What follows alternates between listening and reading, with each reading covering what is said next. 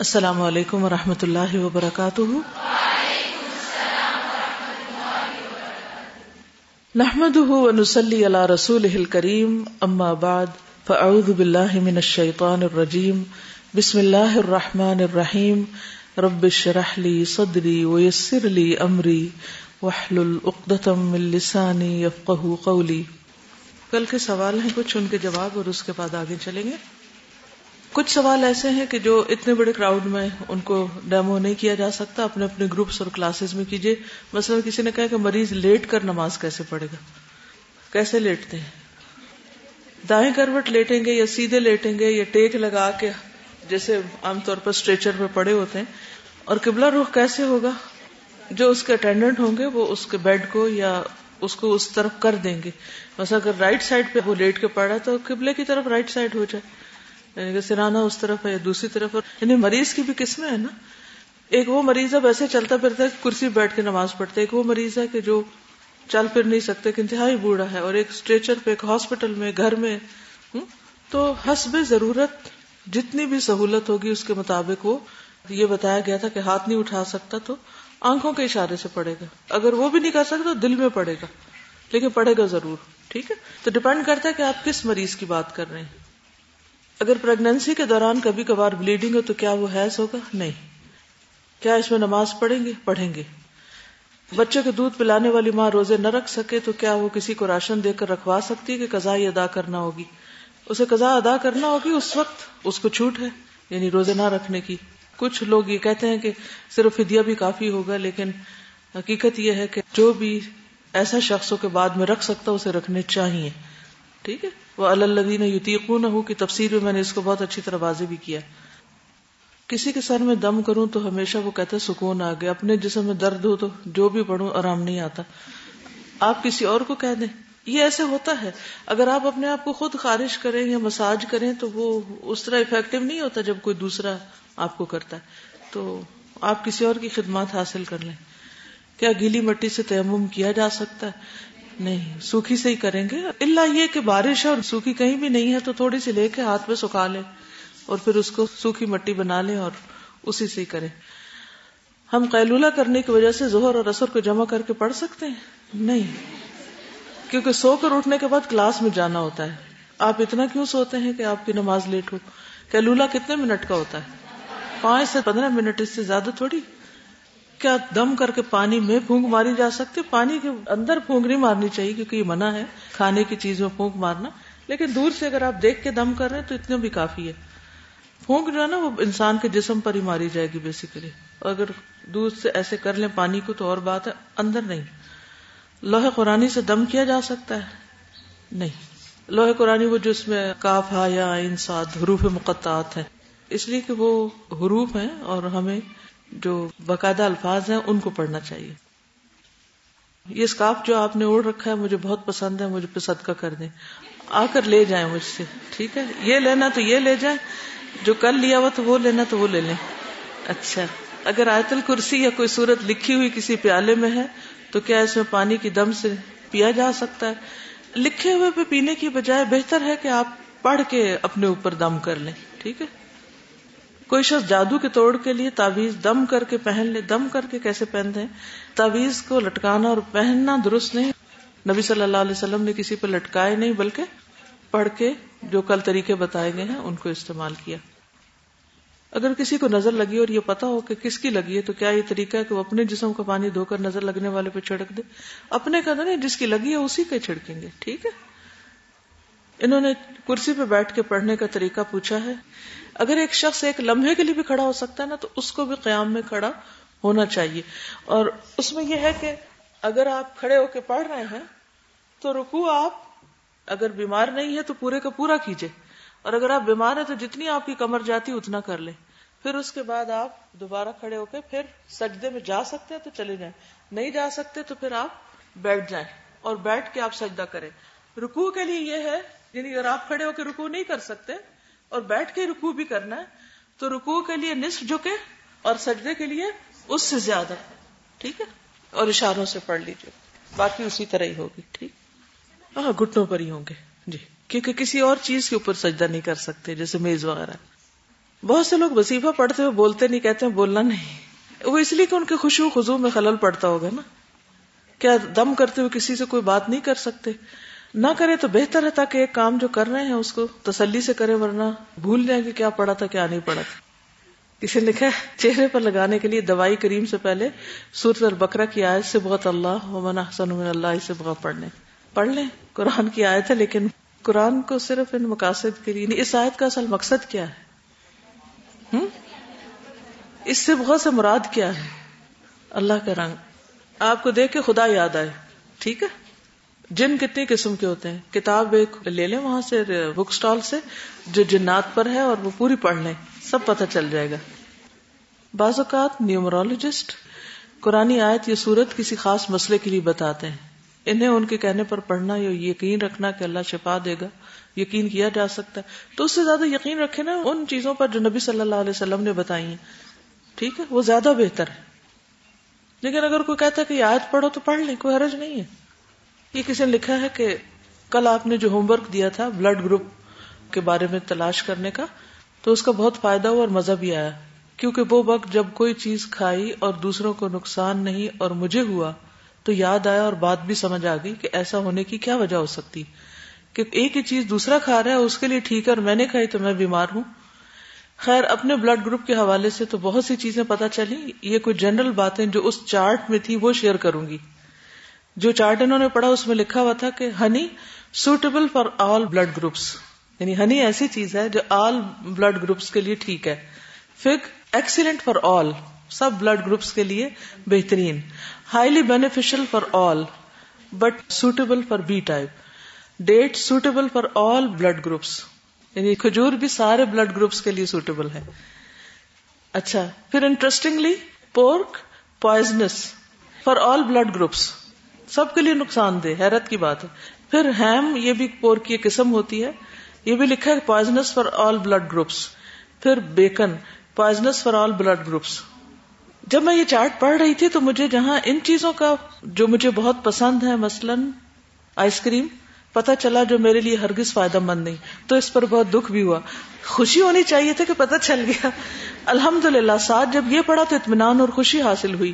جن اشیاء کا قرآن و حدیث سے فائدہ معلوم ہوتا ہے، وہ سائنس کی تحقیق سے بھی سب کے لیے قابل استعمال اور فائدہ مند ہے اور جس چیز کو قرآن نے حرام کیا الحم الخنزیر، اس کی تینوں معروف قسمیں انسانی جسم اور ہر قسم کے بلڈ ٹائپ کے لیے زہر ہیں۔ اللہ اکبر، پڑھ کر خوشی بھی ہوئی اور اللہ پر پیار بھی کہ اس نے کتنے پہلے ہی تاکیدی طور پر ہمیں اس چیز سے خبردار کر دیا جو ہمارے لیے اچھی نہ تھی اور ان کے متعلق علم بھی دیا جو مفید ہے اللہ ہم سب کو حلال، طیب اور جو ہماری اپنی صحت کے لیے اچھا ہو، وہی کھانا نصیب کرے چلیے ٹھیک ہے۔ کچھ لوگوں نے اپنے تجربے شیئر کیے دم کرنے کے اور ان کو فائدہ بھی ہوا اور تھرل بھی۔ تو انشاءاللہ یقین کے ساتھ آپ کرتے رہیں گے تو بہت فائدہ ہوگا۔ اور سب سے بڑی بات یہ کہ اللہ کا ذکر کرنے کا موقع مل جاتا ہے اسی بہانے۔ اور اللہ تعالیٰ کسی تکلیف میں کیوں ڈالتے ہیں؟ تاکہ ہم اس کی طرف رجوع کریں۔ اور وہ مقصد پورا ہو جائے تو بس ٹھیک ہے۔ چلیے، اگلا سبق شروع کرتے ہیں۔ قل ان صلاتي ونسكي ومحياي ومماتي لله رب العالمين. لا شريك له. وبذلك امرت وانا اول المسلمين. قل ان صلاتي. تو سب سے پہلے نماز کا ذکر ہے. ہم سب کو پھر اپنی نمازوں کا جائزہ لینے کی ضرورت ہے کہ اللہ نے ہمیں اپنی عبادت کے لیے پیدا کیا اور عبادت میں سب سے بہترین طریقہ عبادت کا نماز ہے۔ کیا واقعی ہماری نماز ہمارے لیے اطمینان کا باعث ہے؟ اس سینس میں کہ ہم جب پڑھتے ہیں تو ہمیں خوشی ہوتی ہے کہ ہم نے اللہ سبحان و تعالی کی عبادت اچھے طریقے سے کی۔ یا اس کے بعد ایک گلٹ آتی ہے کہ ٹھیک نہیں پڑی۔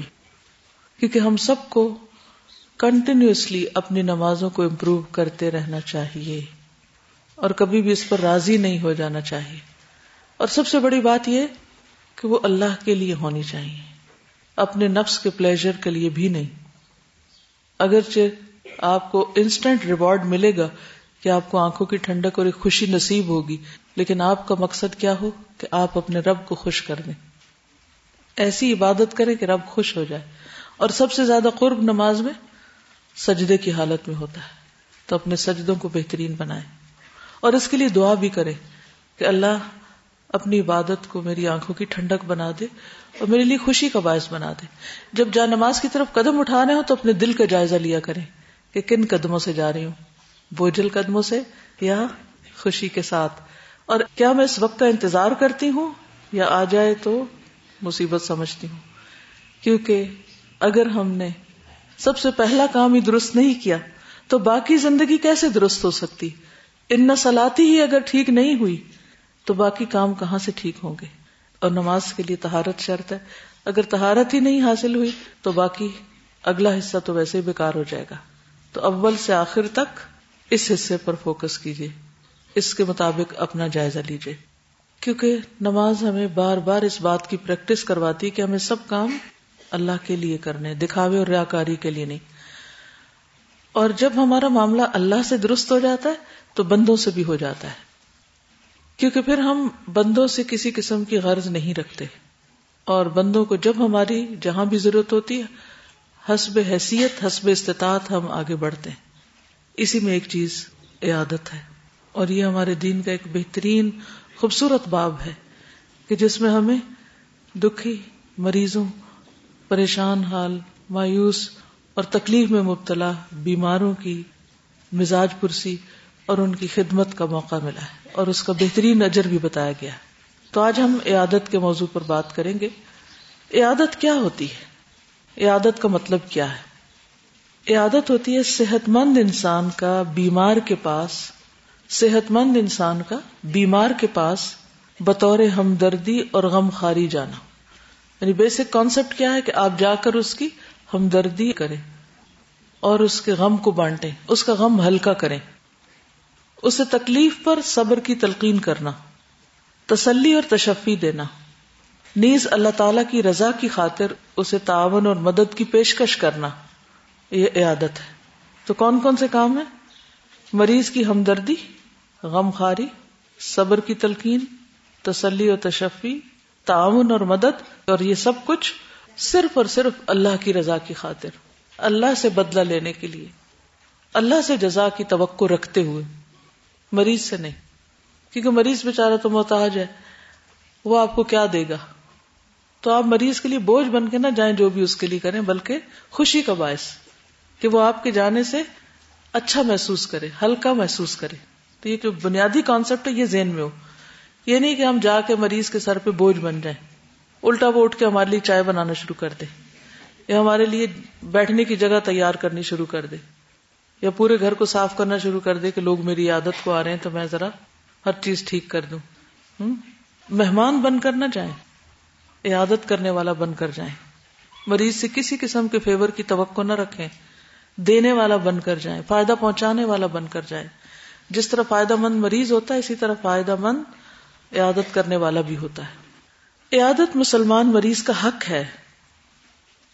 حقوق العباد میں سے ایک اہم حق ہے جو ایک مسلمان کا دوسرے مسلمان پر ہے۔ حدیث میں آتا ہے، حق المسلم علی المسلم خمسن۔ مسلمان پر مسلمان کے پانچ حقوق ہیں۔ سلام کا جواب دینا، مریض کی عیادت کرنا، جنازے کے ساتھ جانا، دعوت قبول کرنا اور چھینک کا جواب دینا۔ ٹھیک ہے؟ یہ دوسرے کا حق ہے۔ اگر آپ نہیں دیں گے، سلام کا جواب نہیں دیں گے، چھینک کا جواب نہیں دیں گے یا بیماری پر کسی کو نہیں پوچھیں گے، تو کیا کریں گے؟ حقوق العباد میں کمی۔ کیونکہ بہترین انسان وہ ہے جو انسانوں کو نفع پہنچائے۔ اللہ کے نزدیک محبوب ترین عمل کیا ہے کہ انسان کسی کے دل میں خوشی پیدا کر دے، دوسروں کے لیے خوشی کا پیغام بن کر جائیں پھر یہ کہ صرف حق ہی نہیں، بلکہ ایک درجے میں واجب بھی ہے۔ رسول اللہ صلی اللہ علیہ وسلم نے فرمایا تین کام ایسے ہیں جو ہر مسلمان پہ لازم ہے بیمار کی عیادت کرنا، جنازے میں شریک ہونا اور چھینکنے والے کو جب وہ الحمد للہ کہے تو اس کا جواب دینا۔ اگر وہ نہ الحمد للہ کہے تو پھر آپ کی چوائس ہے دیں یا نہ دیں۔ لیکن اگر اس نے الحمد للہ کہا تو آپ کو جواب لازم دینا ہے۔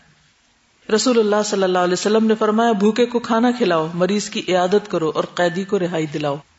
برا بن عازب کہتے ہیں، رسول اللہ صلی اللہ علیہ وسلم نے ہمیں یہ حکم دیا کہ ہم جنازے کے پیچھے چلے مریض کی عادت کریں اور سلام کو پھیلائیں۔ اب آپ دیکھ رہے ہیں، متعدد احادیث میں یہ تینوں کام ساتھ ساتھ آ رہے ہیں۔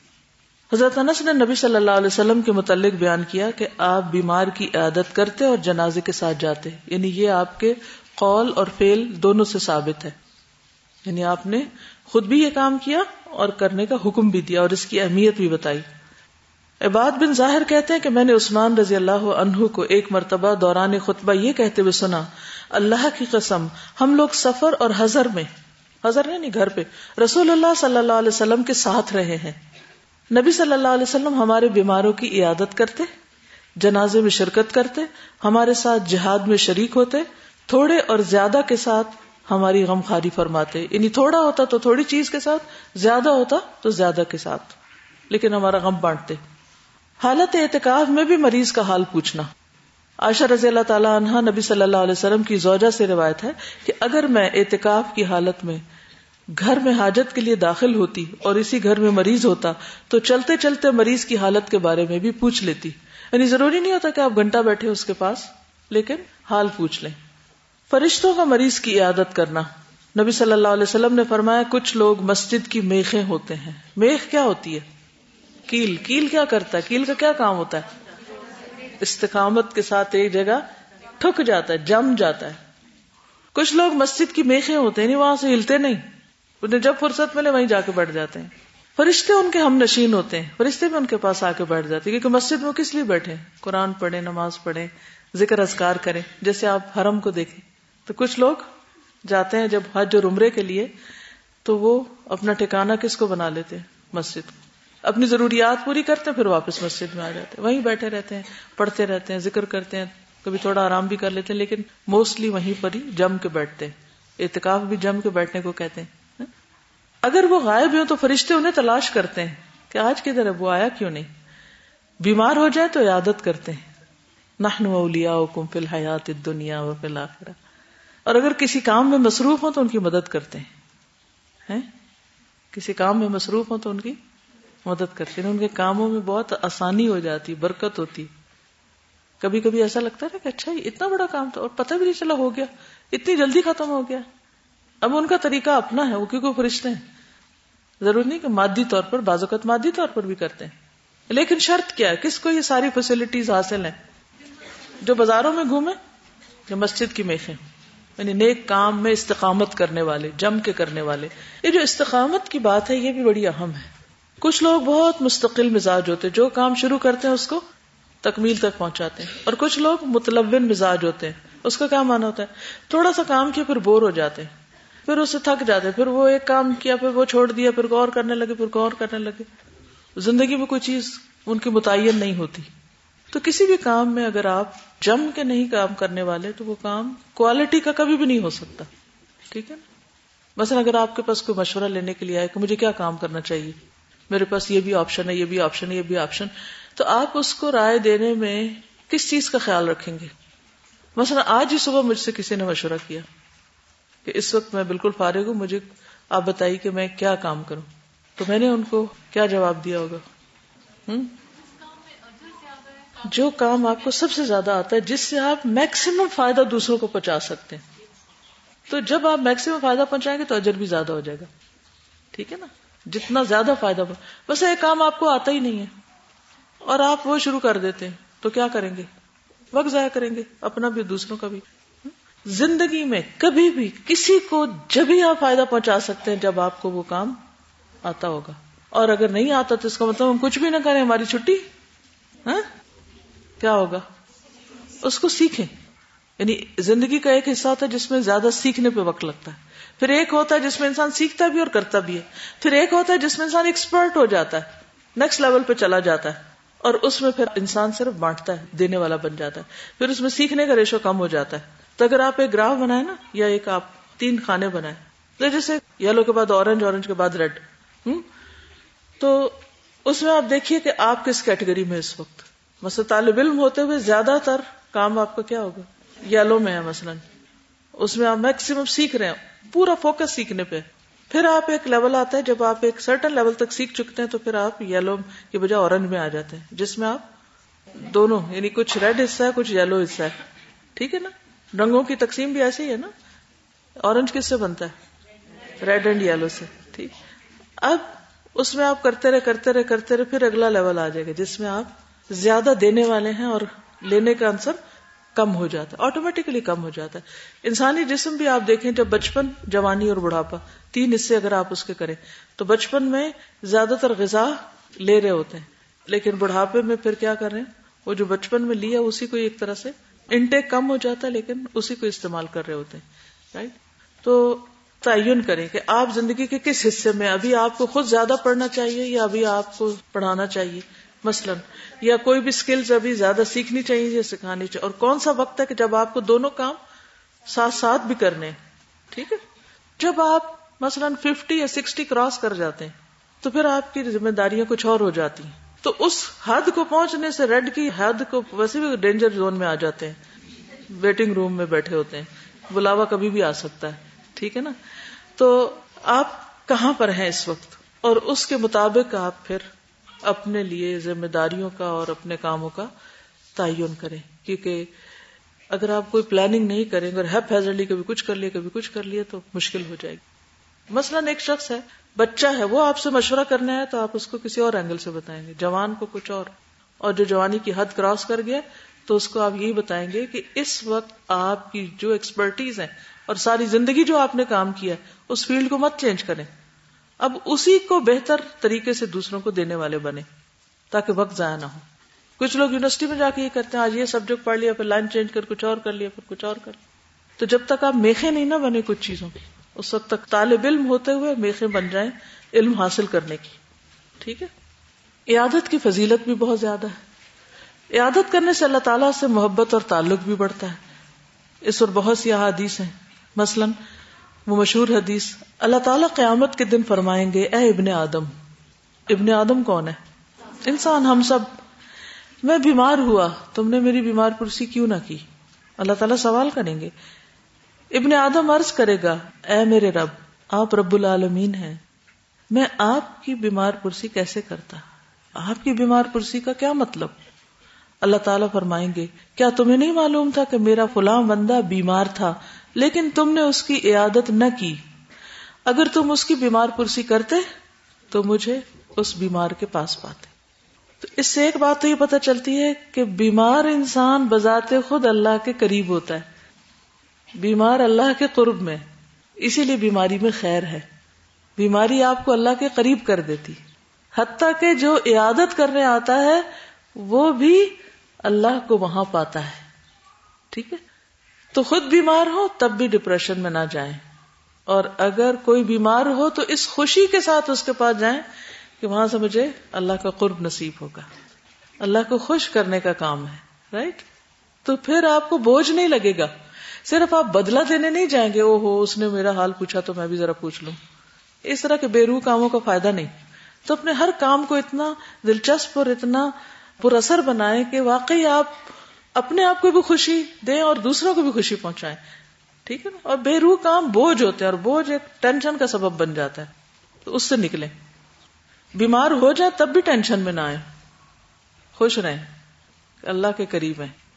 اور اللہ سے قریب ہو کے دعا کریں کہ اللہ تعالیٰ مجھے اتنی اچھی صحت دیں کہ میں آپ کی بہترین عبادت کر سکوں۔ موقع سے فائدہ اٹھائیں، خوب خوب دعائیں کریں۔ اور اگر کوئی آئے تو وہ بھی خوشی سے آئے۔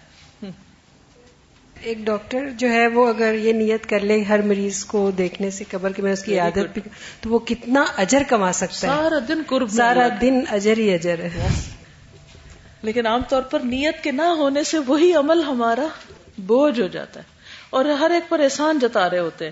اسی لیے آپ دیکھیں بعض ڈاکٹر کس طرح مریضوں کو ڈانٹ رہے ہوتے اور کتنے رہ گئے اور کیا ہو گیا اور بس جان چھوٹے ان سے۔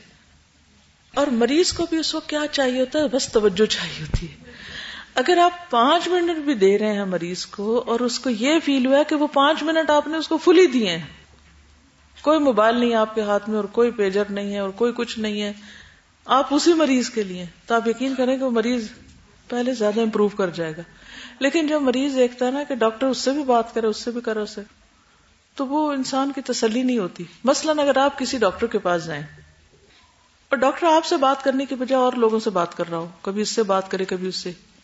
اور آپ کی بات پوری سنے بھی نہ، تو اس کے بعد کیا آپ کا دوا کھانے کو بھی دل چاہے گا اس کی؟ اکثر شکایت یہی ہوتی ہے کہ توجہ نہیں دیتے۔ لیکن اگر اتنا بڑا ریوارڈ بتا ہو تو کتنی خوبصورتی کے ساتھ وہ دیکھیں ایک ایک کو۔ ہر چیز ایک پروفیشن جو بن گئی۔ عبادت تو نہیں رہی نا۔ چاہے پروفیشن ہو، اس کو بھی عبادت سمجھ کے کرنا چاہیے۔ یہ بات یاد رہے گی؟ آپ زندگی میں کوئی بھی پروفیشن اختیار کر لیں۔ لیکن اس کو عبادت سمجھ کے کریں۔ اور اگر وہ عبادت کی کیٹیگری میں نہیں آتا تو اس کو چھوڑ دیں۔ وہ حرام کام ہی ہوگا یا غلط ہوگا اللہ کی نافرمانی کا۔ عیادت کرنے والا اللہ کی ضمانت میں ہوتا ہے۔ اللہ کی امان میں ہوتا ہے۔ رسول اللہ صلی اللہ علیہ وسلم نے فرمایا، چھ خسائل ایسے ہیں۔ اگر کوئی مسلمان کسی ایک سے متصف ہو کر فوت ہو جائے تو اللہ کے ذمے میں ہے کہ اسے جنت میں داخل کرے گا۔ ایک وہ آدمی جو کسی مریض کی تیمارداری کرنے کے لیے گیا۔ اگر یہی کام کرتے ہوئے فوت ہو گیا تو اس کا ذمہ دار اللہ ہے۔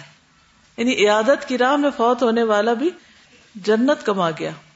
عیادت کرنے والے کے لیے فرشتے کی طرف سے ایک اعلان۔ رسول اللہ صلی اللہ علیہ وسلم نے فرمایا، جو کسی بیمار کی عیادت کرے یا اپنے دینی بھائی سے ملاقات کرے، تو آسمان سے ایک فرشتہ اعلان کرتا ہے کہ تم بھی پاک ہو، تمہارا چلنا بھی پاک ہے۔ اور تم نے جنت میں گھر بنا لیا۔ ستر ہزار فرشتوں کا رحمت کی دعائیں کرنا۔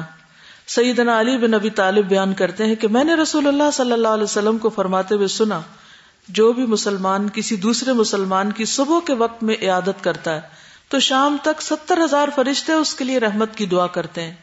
اور اگر شام کو عیادت کرنے جاتا ہے، تو بھی صبح تک ستر ہزار فرشتے اس کے حق میں رحمت کی دعا کرتے ہیں۔ اور وہ جنت میں ایک باغ پا لیتا ہے۔ گویا باغ کا سودا کر کے آپ آتے ہیں۔ آپ میں سے کبھی کسی کو خود پراپرٹی خریدنے کا کوئی اتفاق ہوا ہے؟ کبھی کوئی لینڈ خریدی ہو، کوئی گھر خریدا ہو۔ کیا فیلنگ ہوتی ہے؟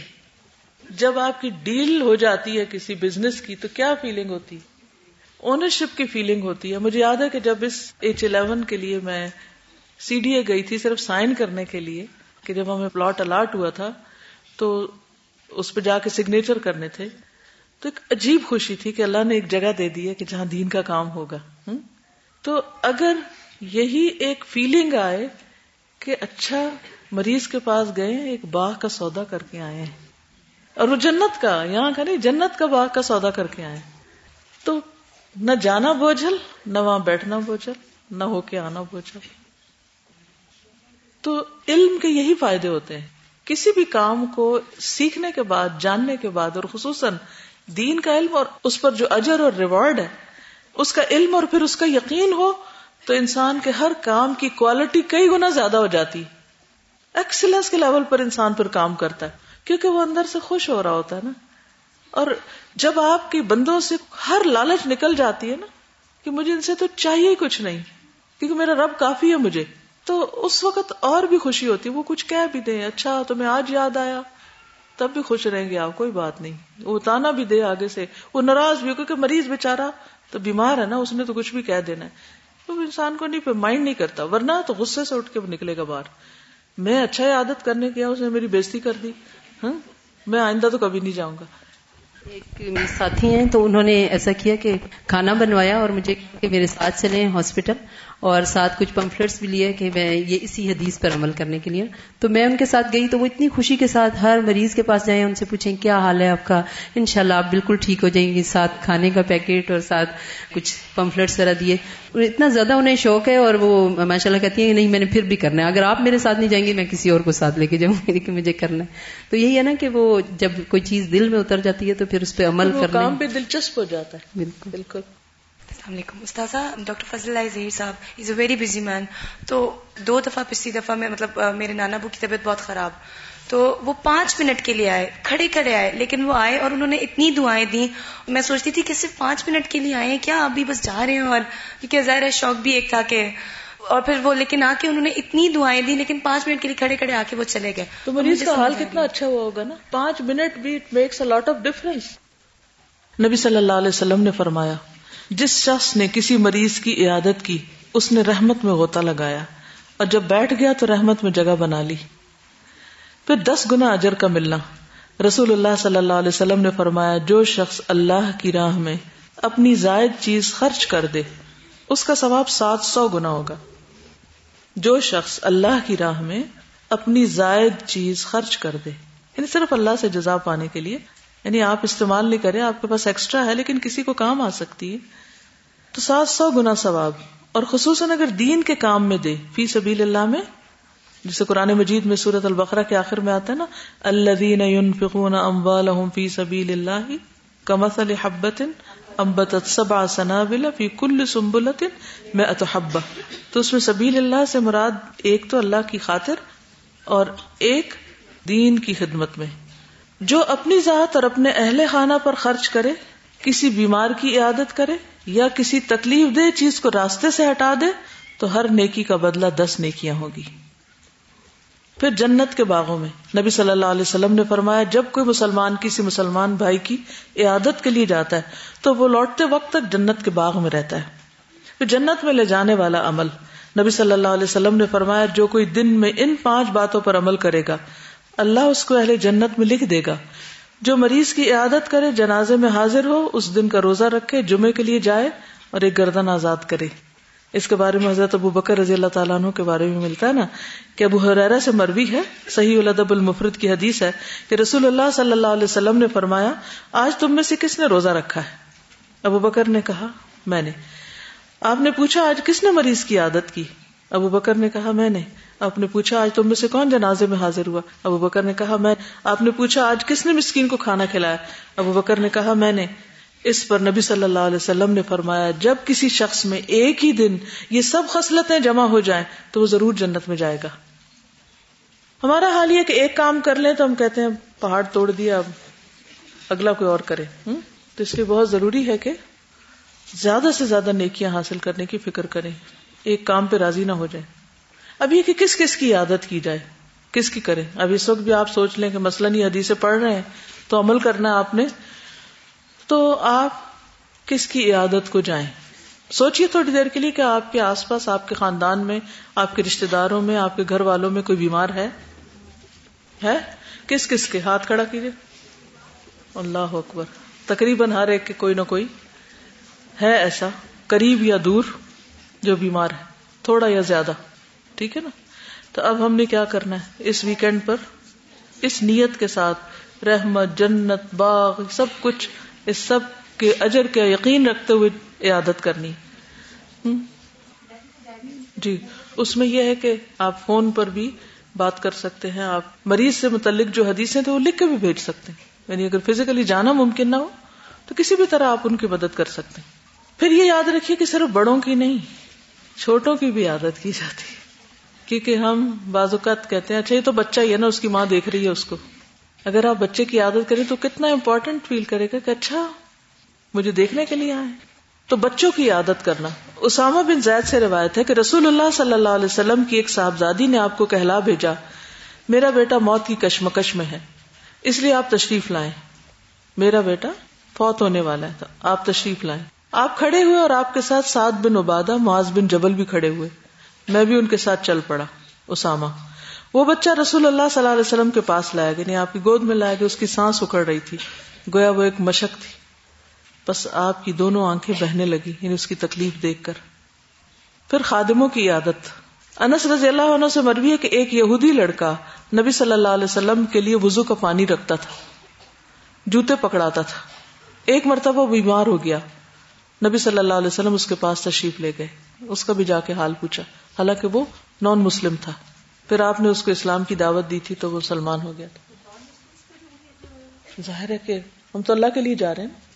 ہو سکتا ہے وہ مسلمان ہی ہو جائے کمزور اور پسماندہ لوگوں کی عادت، کیونکہ یہ وہ عادتیں جن کو ہم عام طور پر اگنور کر دیتے ہیں۔ ہم سمجھتے ہیں ہمارے رشتے داروں، خاندان کے لوگ ہوں، اپنے ہوں، پیارے ہوں، وہ تو ٹھیک ہے لیکن کسی اور کی وہ ہماری ڈیوٹی نہیں۔ نبی صلی اللہ علیہ وسلم، سلسلہ صحیح کی حدیث ہے۔ آپ کمزور مسلمانوں کے پاس آتے، ان کو دیکھتے، ان کے مریضوں کی عادت کرتے، ان کے جنازوں میں حاضر ہوتے۔ فری میڈیکل کیمپس لگائے اور اس میں صرف ڈاکٹرز اور نرسز نہ ہوں، بلکہ ہیلپرز بھی ہوں، جو اس وقت مریضوں کو مختلف طریقے سے ہیلپ کرے میرا خیال ہے کہ کوئی نہ کوئی پروگرام بنا لینا چاہیے اور اسٹوڈینٹس کے گروپس کو لے جانا چاہیے اور ان کو پہلے ٹریننگ دینی چاہیے اور پھر اس کے بعد وہاں جا کر کرنا کیا ہے وہ بھی بتانا چاہیے۔ 2005 میں جب زلزلہ آیا اور اس کے بعد الہدا کے تحت ہی وہاں پہ ایچ الیون میں کیمپ بھی لگا اور الحمد للہ کے بہت سے اسٹوڈینٹس تھے اس وقت اس میں خود بھی اسٹوڈینٹ جی میں ایز اے اسٹوڈنٹ ہی وہاں پہ گئی اور استاذہ ہمیں یہ بھی کام دیا گیا کہ آپ ہاسپٹلس میں جائیں اور آپ یقین کریں کہ اس وقت ان بچوں کی حالت جو تھی اور ان کی آنکھوں کی جیسے چمک ان کے والدین کو ڈھونڈ رہی تھی۔ اور گئے تو ہم ان کی تیمارداری کے لیے تھے لیکن خود بھی اتنے دل برداشتہ ہوئے ان کے ہاتھ گندے ان کے منہ گندے۔ لیکن اس کے بعد جب ہم نے تھوڑا سا ان کا کیئر کی ان سے باتیں کی انہیں گفٹس وغیرہ دیے تو تھوڑی سی دل کو سکون ضرور آیا۔ تو جو ہم کہتے ہیں نا کہ ہم اپنے پیاروں کی عادت کے لیے جائیں تو ایسے موقع پہ ان لوگوں کی بھی عادت بہت ضروری ہے۔ اور سوشل ویلفیئر ڈپارٹمنٹ یہ کام کر بھی رہا ہے۔ الحمد للہ لیکن عموماً والنٹیئر نہیں ملتے کیونکہ ہم سب اپنی دنیا میں مصروف ہیں۔ اپنا ٹائم ٹیبل ایسا بنا لیں نا کہ جیسے ہفتے میں کوئی ایک دن، ایک گھنٹے کے لیے کسی ایسی جگہ جانے کا پروگرام بنا لیں۔ مطلب ویکینڈ پہ ہم کہتے ہیں کہ ہم اسٹوڈینٹس ہیں، ٹھیک ہے، پڑھ رہے ہیں آپ، لیکن ویکینڈ پہ آپ کر سکتے ہیں۔ آفٹر نون میں کوئی ٹائم رکھ سکتے ہیں۔ اپنے آس پاس کے علاقے میں کوئی چیز ایسی دیکھ سکتے ہیں۔ لیکن کرنا کیا اس کی پہلے ٹریننگ لے لیں۔ تو اگر ٹریننگ ڈپارٹمنٹ ایسی ایکس اسٹوڈینٹس کے لیے، خصوصاً جب آپ لوگوں کا کورس ختم ہو جائے، تو ایسے کاموں کے لیے خود آ کے والنٹیئر کریں کہ ہمیں اس گروپ میں شامل کر لیں، ہمیں اس میں کر لیں۔ پھر ایز اے ٹیم اگر آپ جاتے ہیں تو ایک تو بوجھ نہیں ہوتا اور دوسرا یہ کہ مل جل کے جب کام کرتے ہیں تو اس کی خوشی بھی کچھ اور ہوتی ہے۔ اور صرف مریض کو فائدہ نہیں ہوتا، شاید اس سے زیادہ فائدہ آپ خود لے کر آ رہے ہوتے ہیں۔ تو نبی صلی اللہ علیہ وسلم کمزور مسلمانوں کے پاس آتے، ان کو دیکھتے، ان کی عادت کرتے۔ ابو اماما بن سہل کہتے ہیں، ایک مسکین خاتون بیمار ہو گئی۔ رسول اللہ صلی اللہ علیہ وسلم کو اس کی اطلاع ہوئی۔ آپ مساکین کی عادت فرماتے اور ان کے احوال دریافت کیا کرتے تھے۔ تو آپ نے اس کی بھی عادت کی۔ دیہاتی کی عیادت کرنا۔ ابن عباس سے مروی ہے کہ نبی صلی اللہ علیہ وسلم ایک آرابی کی عیادت کے لیے گئے۔ بے ہوش شخص کی عادت کرنا جو قومے میں پڑے ہوتے ہیں۔ اس کو کوئی پتا نہیں کون آیا، کون گیا۔ ہم تو اس کے پاس جاتے ہیں نا کہ جو ہمیں دیکھے اور وہ لکھ لے کہ ہاں وہ آیا تھا۔ اور پھر رسم دنیا نبھانے پر واپس آئے۔ نہیں، کوئی بھی ہو۔ چاہے اس کو پتا بھی نہ ہو کہ کوئی آیا اور دعا کر کے گیا ہمارے لیے۔ جابر بن عبداللہ کہتے ہیں، میں ایک دفعہ بیمار ہوا تو میرے پاس رسول اللہ صلی اللہ علیہ وسلم اور ابو بکر عیادت کے لیے تشریف لائے۔ دونوں پیدل تھے۔ دونوں نے مجھے بے ہوشی کی حالت میں پایا۔ تو بعد میں بتایا گیا ہوگا کہ اس طرح وہ آئے تھے عادت کے لیے۔ اچھا یہ جو آپ کی کتاب میں پیج ٹوینٹی ایٹ پر ایک حدیث ہے، زید بن ارکم کی آنکھیں دکھنے لگی ٹھیک ہے نا؟ ہے؟ کسی نے پوچھا تھا نا اگر دانت میں درد ہو یا آنکھ میں یا کچھ، تو اس کے لیے کیا کیا جائے؟ تو اس میں جو حدیث ہے، یہ حدیث ضعیف ہے۔ لیکن اس کی بجائے میں آپ کو دوسری حدیث بتاتی ہوں جو صحیح ہے، ٹھیک ہے؟ تو اس کو مارک کر لیجیے پیج ٹوینٹی ایٹ پر لاسٹ کہ زید بن ارکم کی آنکھیں ایک بار دکھنے لگی دوسری حدیث سنا نبی داؤد کی ہے، وہ بھی زید بن ارقم ہی سے روایت ہے۔ کہتے ہیں کہ رسول اللہ صلی اللہ علیہ وسلم میری عادت کے لیے تشریف لائے جبکہ میری آنکھ میں درد تھا۔ اب آنکھ کتنی چھوٹی ہوتی ہے اور اس میں اگر تکلیف ہے تو اس میں بھی عیادت کی جا سکتی۔